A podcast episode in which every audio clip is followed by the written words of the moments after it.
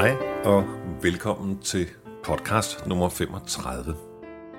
I dag er ikke et interview med én gæst, men derimod nogle udpluk, hvis man kan kalde det det, af de mennesker, som har medvirket i Rikspot siden Rikspot nummer 20.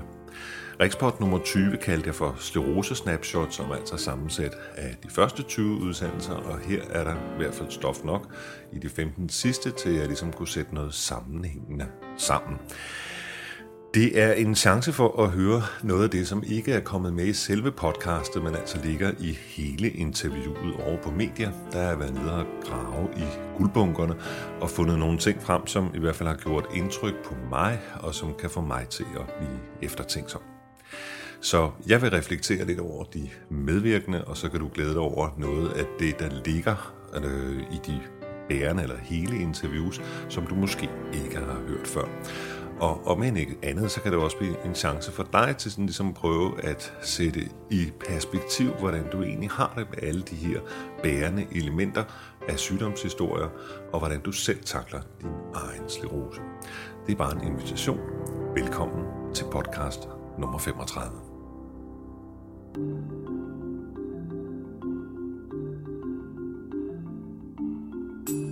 Da jeg for cirka to og et halvt år siden besluttede mig for at lave nogle podcast om sklerose, der forestillede jeg mig vel sådan, at jeg ville lave en 5-10 stykker, fordi jeg var lidt nysgerrig på nogle ting, og så tænkte jeg, nå jamen, så kan jeg vel lige så godt lave radio om dem, fordi det er jo noget, jeg kan.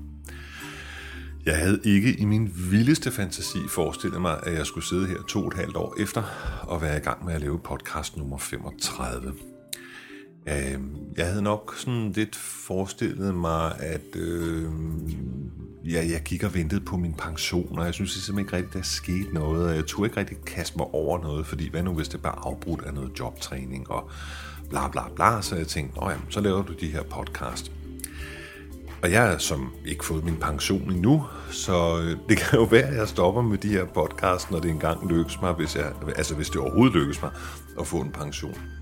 Men øh, jeg ved det faktisk ikke. Jeg kan ikke sige, hvor mange podcasts der kommer endnu.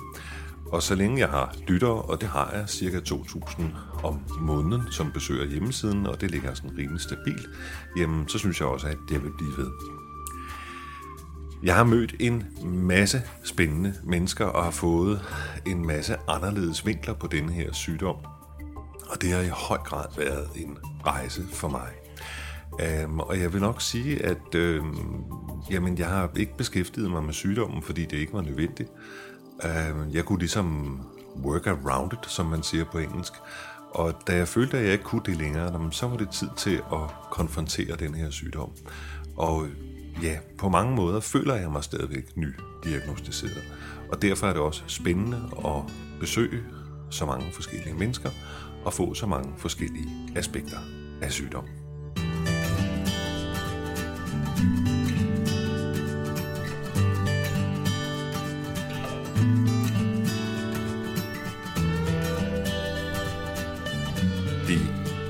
Absolut mest populære podcast eller podcast interview, jeg har lavet, hvis man skal tro på statistikkerne, det er det næste, vi skal høre. Det handler om en pige, der hedder Katrine, og jeg har kaldt det Den svære kærlighed, fordi det er det, interviewet handler om. At det skulle gå hen og blive det mest populære podcast på min hjemmeside, det kan godt undre mig lidt, og specielt fordi det er nok det podcast, hvor der var den dårligste lyd på, hvilket så affødte, at jeg gik ud og købte en ny dims til at optage interviews med. Men det er nu en randbemærkning.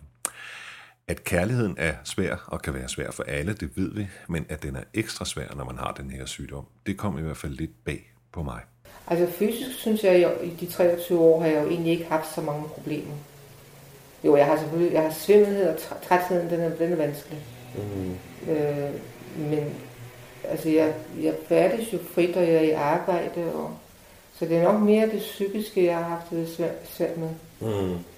Altså angsten for et nyt attack, angsten for fremtiden. Øh, sorgen over ikke at have fået stiftet den kernefamilie, jeg havde drømt om. Det, det, det, det er faktisk det værste. Mm. Det med, med kernefamilien, det med ikke at have fået børn. Og det med ikke at, og det, og det med at være single. Altså jeg er opvokset i, i en børneflok på fem, ikke? Så jeg har aldrig nogensinde forestillet, at jeg skulle bo alene. Mm. Og det, det er nok, det, det synes jeg er det aller, aller sværeste. Og det, du ser det som om, at, at, at det er ret tydeligt hænger sammen? Jo. Altså men på den måde, hvis, hvis jeg kunne fjerne din sklerose, så, så, så vil du have en, en kernfamilie. Nej, for jeg er blevet for gammel nu. Men hvis jeg nu kunne fjerne din sklerose, så kunne jeg jo også fjerne den ja, for 23 år siden. Ikke? Ja. Altså, så hvis, hvis, hvis, hvis du ikke havde fået sklerose dengang, så havde du haft en kernfamilie. Ja, det er stensikker på. Sådan ser du det. Ja, ja fordi dengang, dengang øh, i, i 85, der sagde den neurolog, der stillede diagnosen, sagde, at han, at han, han sagde, at jeg ikke må, han sagde ikke, at jeg ikke skulle måtte få børn. Han sagde, at han ville anbefale, at jeg ikke fik børn. Fordi det var en fødsel, ville sætte mig i, i kørestolen. Det var sådan meget konkret, det han sagde. Mm. Det sagde man dengang? Ja, dengang. Det var den ja. besked, jeg fik dengang, ja. Og så var det ligesom om, så stod jeg over for valget. Øh, skulle jeg få børn og ind i kørestol? Ville det være forsvarligt? Men det, det, det, kunne, det valg, jeg ikke kunne træffe, så uh, ubevidst, så holdt jeg mændene på afstand. Så, så skulle jeg ikke træffe valg. Det der med at træffe valg på baggrund af andre mennesker, det har jeg også været igennem og det tror jeg, alle med den her sygdom har været igennem. Altså jeg kan huske, da jeg fik diagnosen for 15-17 år siden, selvfølgelig gik de første tanker på, hvad vil der ske med mig, men de næste tanker, det gik på mine omgivelser, altså hvordan vil de reagere? Kunne jeg byde dem det her? Hvor lojale ville de være? Og jeg kan huske, at jeg sagde til min daværende kæreste, at hvis du skal skride, så skal du skride nu, og ikke om to år, når det bliver for hårdt.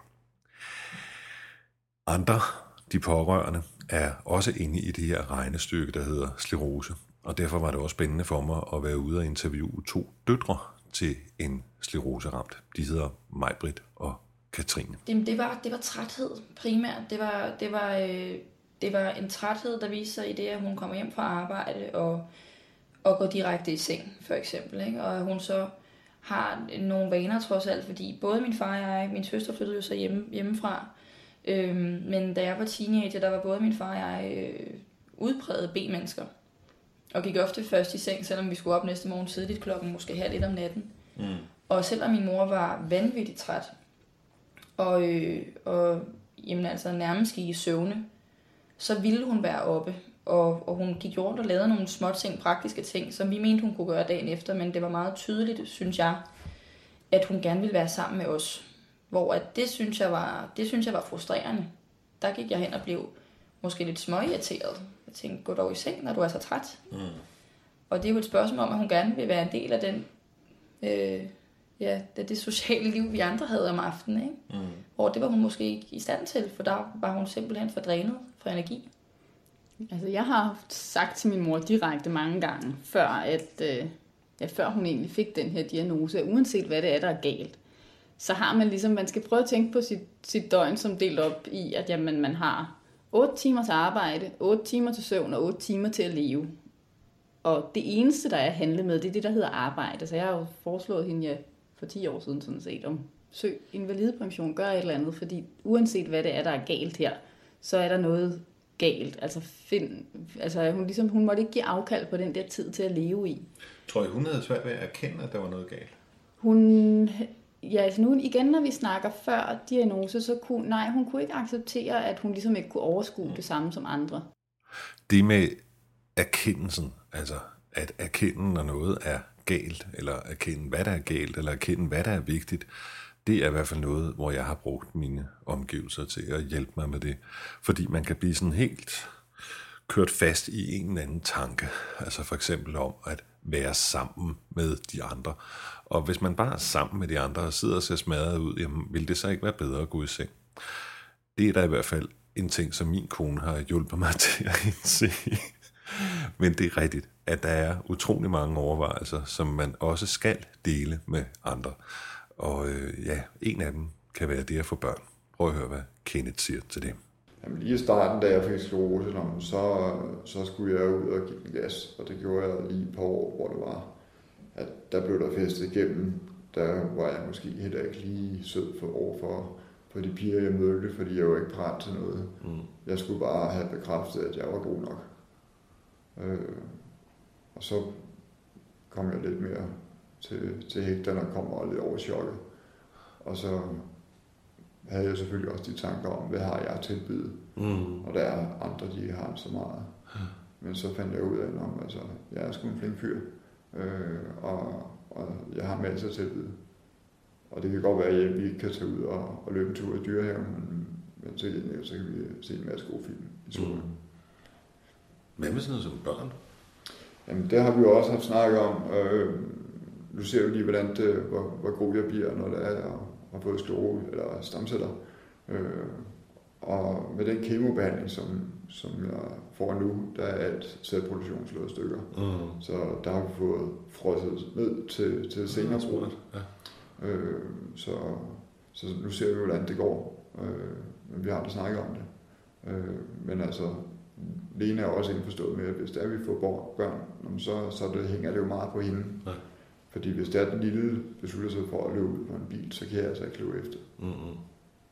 Nej, du kan bare stå og pege. Jeg kan stå og pege og sige, Ja. ja. nej, det må du ikke, og så kan jeg bare kigge på. Ikke? Og det vil jo være forfærdeligt. Så der er nogle, nogle store overvejelser der. Mm. Det med at overveje tingene, også de store ting, det, øh, det har i hvert fald været svært for mig. Jeg synes, at, at jeg overvejer, og så kæmper jeg. Øh, og det er ligesom om, at jeg ikke får givet plads til den der lange overvejelse, eller at inddrage omgivelserne i mine overvejelser. Jeg ved ikke, om det er noget specielt maskulint. Jeg har talt lidt med Anne Mette om det. Jeg kan ikke engang sige, at jeg er syg, vel? Altså, jeg har en tilstand, der, der gør, At du ikke kan danse. at jeg ikke kan danse, det er rigtigt.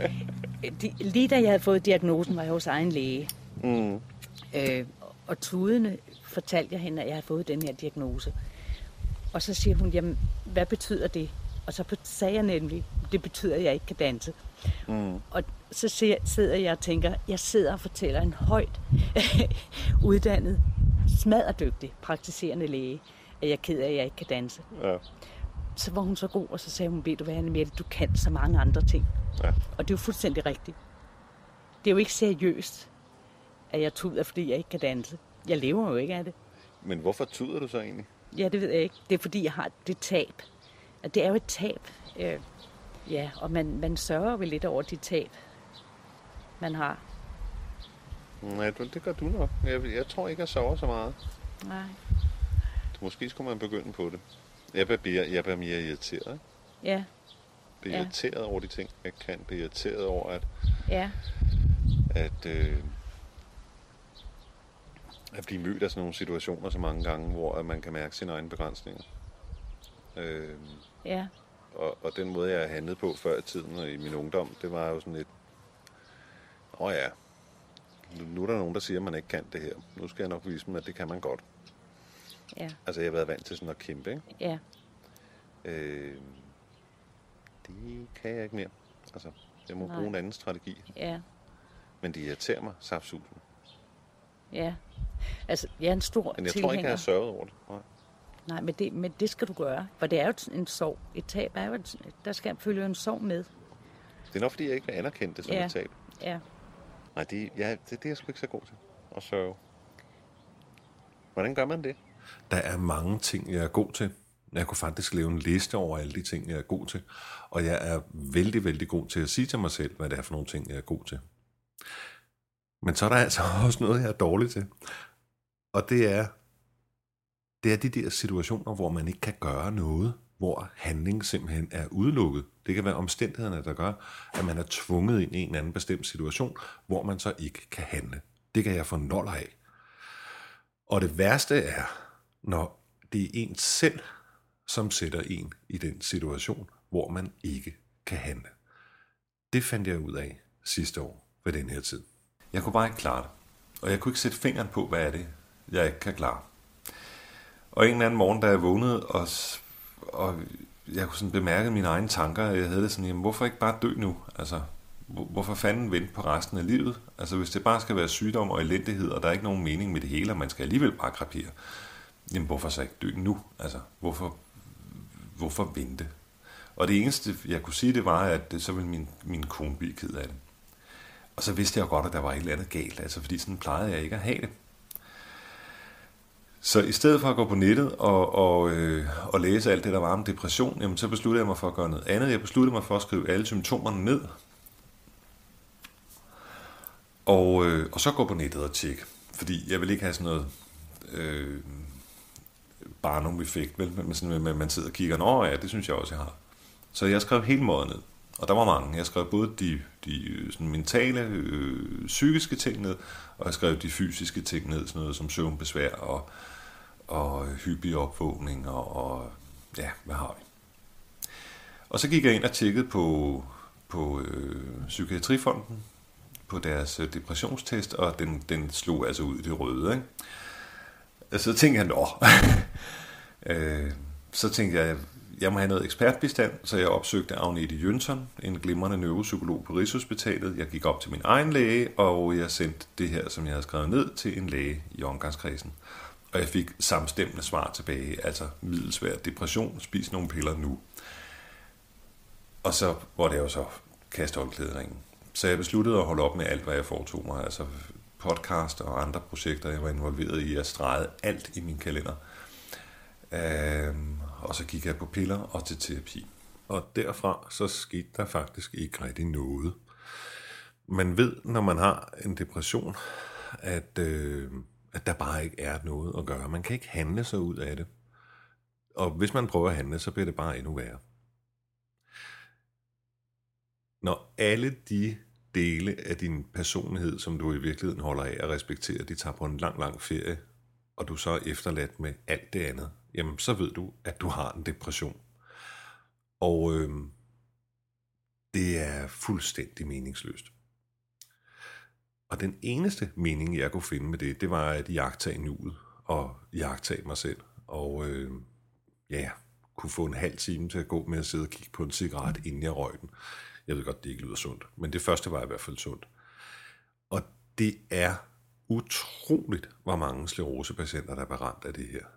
Øh, jeg tog en undersøgelse inde på min hjemmeside, og det viser sig, at, at over 50 procent har været ramt af stress, depression eller angst.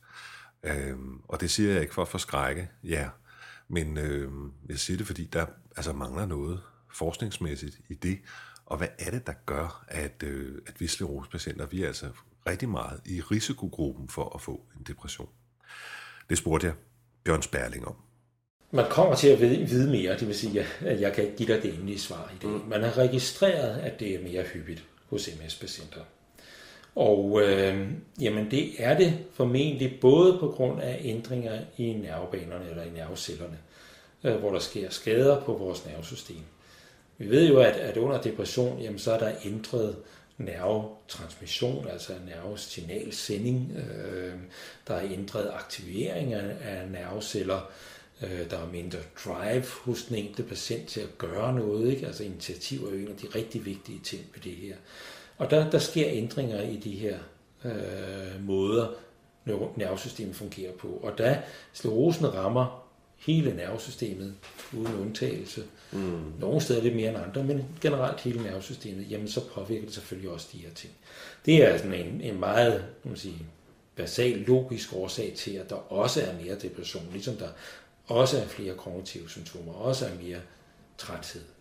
Men det, Når lyder, det, så det lyder også på mig som sådan en, en, en slags, ja, det ved vi ikke rigtig noget om, men hvis vi skal give gæt, så er det sikkert noget med det, jeg gør. Og det er fuldstændig korrekt. Okay, tak. ja, det er fuldstændig korrekt. ja. Når jeg siger det, så er det fordi, at jeg ikke ønsker at underspille sklerosens rolle i form af at give hjerneskade, der kan udløse depression. Mm. Men samtidig ved vi jo også, at jamen, hvis man har depression, er uden at have sklerose, så har man også kognitiv forstyrrelse og mere træthed. Det skal lige se igen. Hvis man, hvis har... man har depression, så har man også kognitiv forstyrrelse. Selvom man har en fuldstændig sklerosefri hjerne og i øvrigt rask hjerne, men har en depression, vil man under depression have klare kognitiv forstyrrelse. Mm. Det gælder koncentrationsevne, det gælder hukommelse. Det gælder træthed. Og det gælder træthed. Mm. Ja. Øhm, og det er jo skal vi sige, nogle af kernesymptomerne ved sklerose. Mm. Og det er et udtryk for, at man under depression også ændrer sine signalstoffer. Ikke? Øh, så derfor er det meget, meget svært at skelne mellem hvad der er Og måske også hastigheden, hvormed signalerne bliver trans- transmitteret. Muligvis. Altså, ja. Det har jeg ikke øh, lige læst nogen dokumentation for Nå, omkring depression. Men ændringen i signalstofferne er meget, meget klar. Mm. Og ændringen i, i drive, øh, altså lyst til at gøre nogle ting, både sådan helt fysiologisk, at nervecellen har lyst til at gøre noget, og man selv har lyst til at gøre noget, er også ændret under depression. Men hvor er det dog svært at indse. Øh, det tog mig meget, meget lang tid at indse, at jeg havde en depression. Og det tog mig også meget, meget lang tid i terapi at nå frem til, at depressionen altså også godt kunne være noget, noget godt og noget, man kunne arbejde med. Og det der med, at en ulykke kommer sjældent uden, uden grund. Altså når man kigger tilbage på det 3-4 år efter, så kan man sige, nå ja, men jeg har lært det og det og det og det. Men det var saft sus mig svært at få noget ud af det. Også selvom Jesper, min terapeut, er ret så dygtig. på et eller andet af de... Jeg ved, jeg har ikke fundet ud af, om det er kinesisk eller japansk, men der findes et skrifttegn for krise, som består af to deltegn. Og det ene deltegn betyder fare, og det andet betyder udvikling. Og det bliver klarere og klarere for mig, at også de meget alvorlige kriser, der rammer os, også i forbindelse med en alvorlig diagnose, det er en krisesituation. Og det er det også i betydningen, den er møghamrende farlig for os. For vi kan gå i sort, vi kan blive deprimeret, vi kan øh, blive opgivende osv. osv., osv. Så der er fare for at gå i stå under en eller anden form.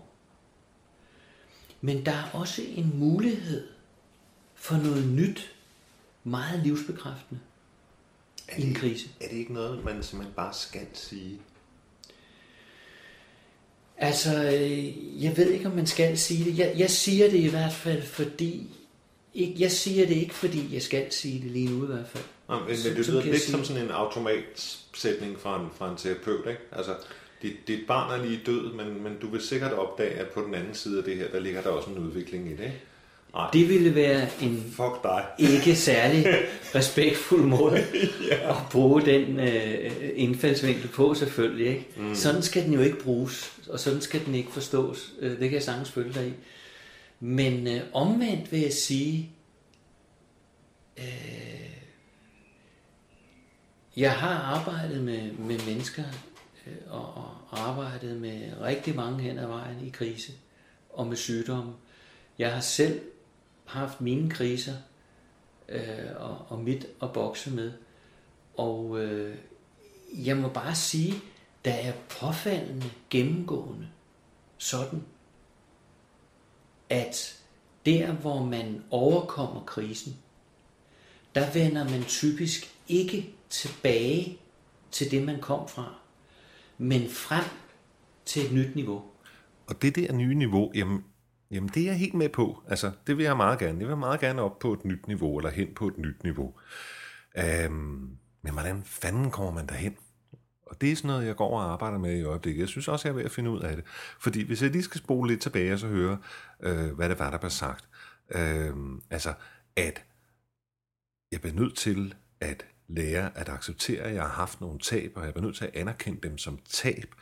Og før jeg har sørget over dem, så kommer jeg ikke videre. Det er lidt sådan, jeg forstår det. Og jeg ved sgu ikke, hvordan man sørger. Og jeg, jeg har aldrig været et menneske, der har sagt, Nå, okay, men det kan jeg ikke. Det må jeg så lære at acceptere. Aldrig. Jeg kan huske, jeg blev så glad, da jeg så den øh, film, der hedder Apollo 13, hvor at de bliver sendt ud i rummet, og der, der sker et eller andet, og de er ved at dø. Og så øh, operationslederen Ed Harris sender nogle videnskabsmænd ind i et rum og beder dem om at, øh, at løse et eller andet teknisk problem. Og det sidste, han siger til dem, inden han lukker døren, det er, and remember, failure is not an option. Altså, nederlag er ikke nogen mulighed. Og sådan har jeg haft dem med mit liv. Altså, det kan godt være, at jeg havde den her skide sygdom, men nederlag var kraft mig ikke en mulighed. Jeg skulle nok finde en måde at nå frem til alle de mål, jeg havde i mit liv på, om jeg så skulle slå knuder på mig selv. Jeg tror, jeg er nået til et sted, hvor jeg er træt, og jeg ikke kan det mere, og jeg må indse, at jeg skal lære at acceptere mine tab. Men hvordan filan gør man det? Jeg besluttede mig for at snakke med en pige, der hed Tina, om det. Man kan vel godt acceptere noget, der, altså, hvis nu, til, altså, nu er det sådan her. Det kan ikke være anderledes. Det er sådan. Aha. Så bliver jeg nødt til at acceptere det. Hvis jeg kunne undgå det, ville jeg da også, altså det ville jeg da, ville jeg da gerne undgå det. Hvad, hvad vil det sige at acceptere? Grunden til at spørge, det er, fordi jeg bliver enormt provokeret af dem, der spørger, om jeg har accepteret min sygdom så. Ja. Hvor jeg har det sådan, jeg har bare lyst til at give dem en skalle. ja. Jeg tror ikke, jeg har accepteret min Nej, sygdom. okay, okay. Men hvad lægger du så i ordet at acceptere? Det er at lægge mig ned på ryggen og sige, Og overgive dig? ja, og overgive mig, altså holde op med at... Og, kæmpe? Jeg ved ikke, om jeg kæmper. Det tror jeg ikke, jeg gør. Nej. Men på en eller anden måde, altså der er andre ting her i livet, som jeg har accepteret. Ja.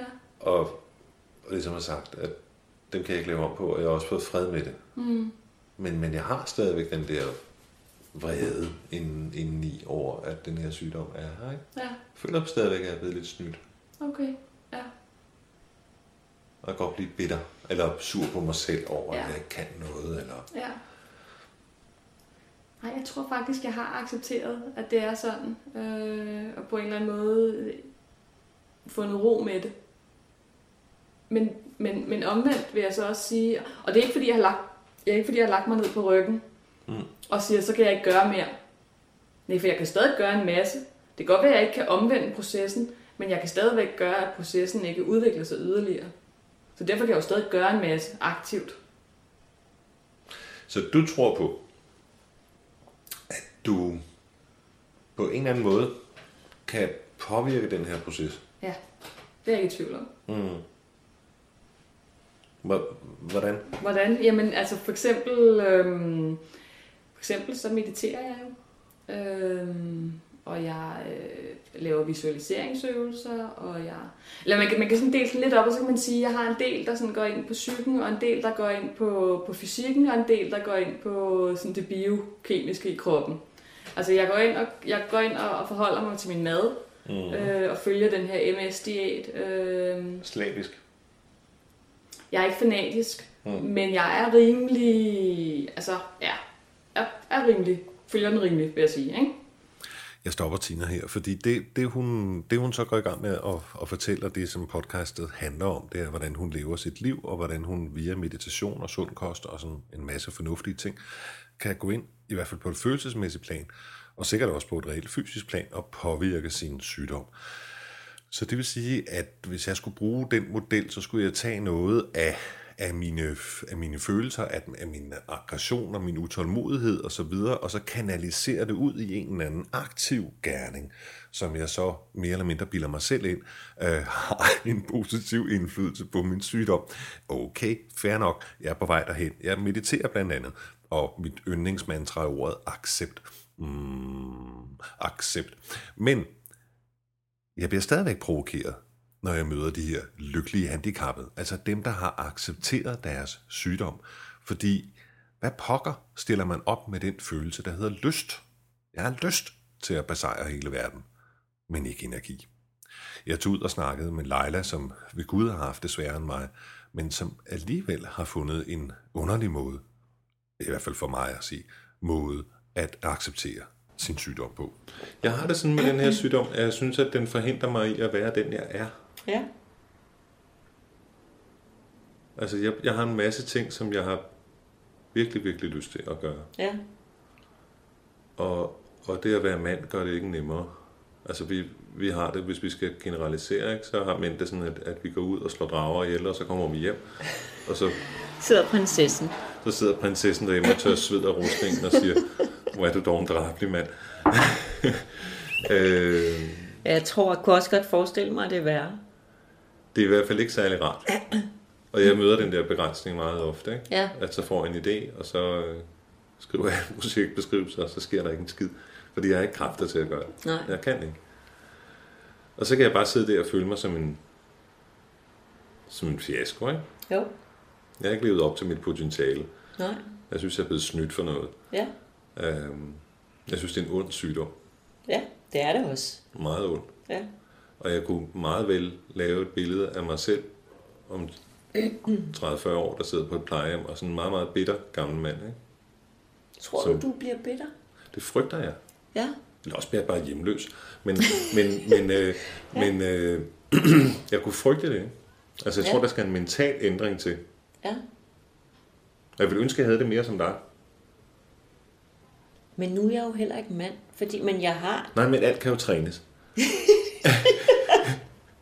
Eller opereres. Eller opereres. Nå, men hvordan har man det? Eller hvordan, hvordan, skal jeg, hvordan kan du se, kan du se, eller kan du føle, at den her situation, jeg sidder i, den er ikke, den nuværende situation er ikke fed. Altså. Nej. Fordi jeg vil altid hen til en anden situation, som er den ønskede. Ikke? Ja, Og, og det har været en model, der har virket for mig, før jeg fik en Ja. sygdom, og, og da sygdommen var knap så slem, ja, at jeg var god til at flytte mig fra den nuværende situation Ja. Til den ønskede. Ja. Så kom jeg op til noget af mit mål, havde jeg slået min drage ihjel, Ja. så kunne jeg gå hjem og slappe af ja, og pusse rustningen, ja, og så gå ud og tage det næste slag. Ikke? ja. Det kan jeg bare ikke mere, det der. Eller det er sådan nogle små sejre, jeg får, som ja, hurra, jeg har været til træning i dag. Ikke? Hvor fedt er det? altså, ja, ja, ikke det der er en Ja. lille sejr, men jeg er ikke gået ud og lukket en kunde til en anden million eller sådan noget. Og det savner jeg. ja. Men jeg tror måske, det mest handler om, at, man, at ens succeskriterier skal være lavere. Og det tror jeg, at jeg har fået. Altså sådan, at øh, jeg oplever succes på et tidspunkt, hvor jeg førhen bare ville sige, ej, hvor er det pinligt. ja, altså, Har du ikke følelsen af at blive snydt? jo, helvede. Du, du vil da også nyde at stå et eller andet sted på en konference og holde et langt foredrag ja. om indviklede fysiologiske ting, og folk klappede af dig, og du havde skrevet en, et eller andet, der var blevet offentliggjort i The Lancet, eller, Ja, ja. eller et eller andet. Du, du har vel også et potentiale inde i dig, som, ja. Som du ikke får levet ud. Ja, men det tror jeg, jeg ligesom har sagt no. Det har jeg sagt no til. Okay, hvad ligger der i det nå? Ja, men det ved jeg ikke. Jeg, jeg, at jeg har accepteret det. Ja, det kan jeg ikke mere. Så har du givet op. Ja. Men det har jeg. Ja. Men jeg har ikke givet mere op, end at jeg stadigvæk øh, er interesseret i mit område. Og Leila, jeg må altså lige undskylde, at jeg kaldte hende underlig, men, men øh, jeg vil godt forklare det. Det, det er ikke, fordi Leila er underlig. Jo, hun er. Øh, men, men det er, fordi det er underligt for mig. Altså, det er helt underligt for mig, hvordan man kan give op. Det fatter jeg bare ikke. Men jeg tror, det er måden at komme videre på, at komme hen til det der berømte nye niveau, som Jesper snakker om. Så jeg har tænkt mig at øve mig i det. Jeg vil øve mig i at give op.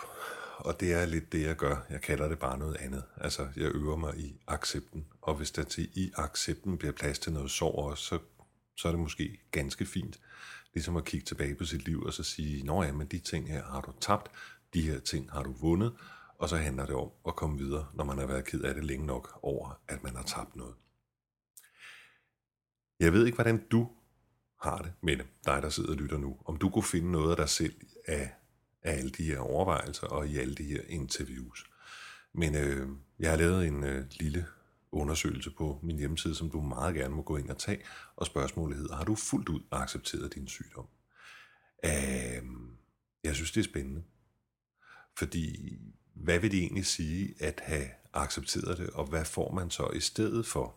Og hvad får man ud af at have den her utålmodige energi inden i sig, som jeg har? Øh, Jeg tror også, man kan få noget ud af det. Det er blandt andet derfor, at jeg sidder her nu i dag og kæmper med at lave det her podcast, der formentlig kan glæde, eller forhåbentlig kan glæde nogle andre mennesker, øh, hvor jeg nok i virkeligheden havde mere lyst til at ligge over på min sofa, eller meditere, eller gå tur i sneen, eller et eller andet. Så det er den der fighter-vilje, og den ser jeg da i hvert fald også som en positiv ting hos mig selv. Og den vil jeg meget nyde miste, hvis det er sådan, at jeg skal gå hen og acceptere min sygdom. Sådan har vi alle sammen noget, vi går og slås med. Og øh, jeg vil i hvert fald håbe, at øh, du har fået noget ud af at lytte til det her podcast. De næste par podcast, I kan høre jinglen i baggrunden, vi synger på sidste vers. De næste par podcast kommer til at handle om dels et stort tabu, nemlig MS og seksualitet. Jeg leder som en besat efter nogen, der vil medvirke i sådan et podcast. Og så kommer det også til at handle om valg af medicin, fordi det er ret aktuelt for mig at skulle til at vælge at starte på en sklerosemedicin. Og jeg kan simpelthen ikke finde ud af, hvad det er for nogle fornuftige øh, overvejelser, der skal ligge til grund for det valg, jeg skal tage. Så det er jeg meget, meget nysgerrig på. Så Riksport fortsætter i hvert fald to podcast endnu, og jeg håber, at I hænger på. Vi lyttes ved næste gang, og pas rigtig godt på dig selv.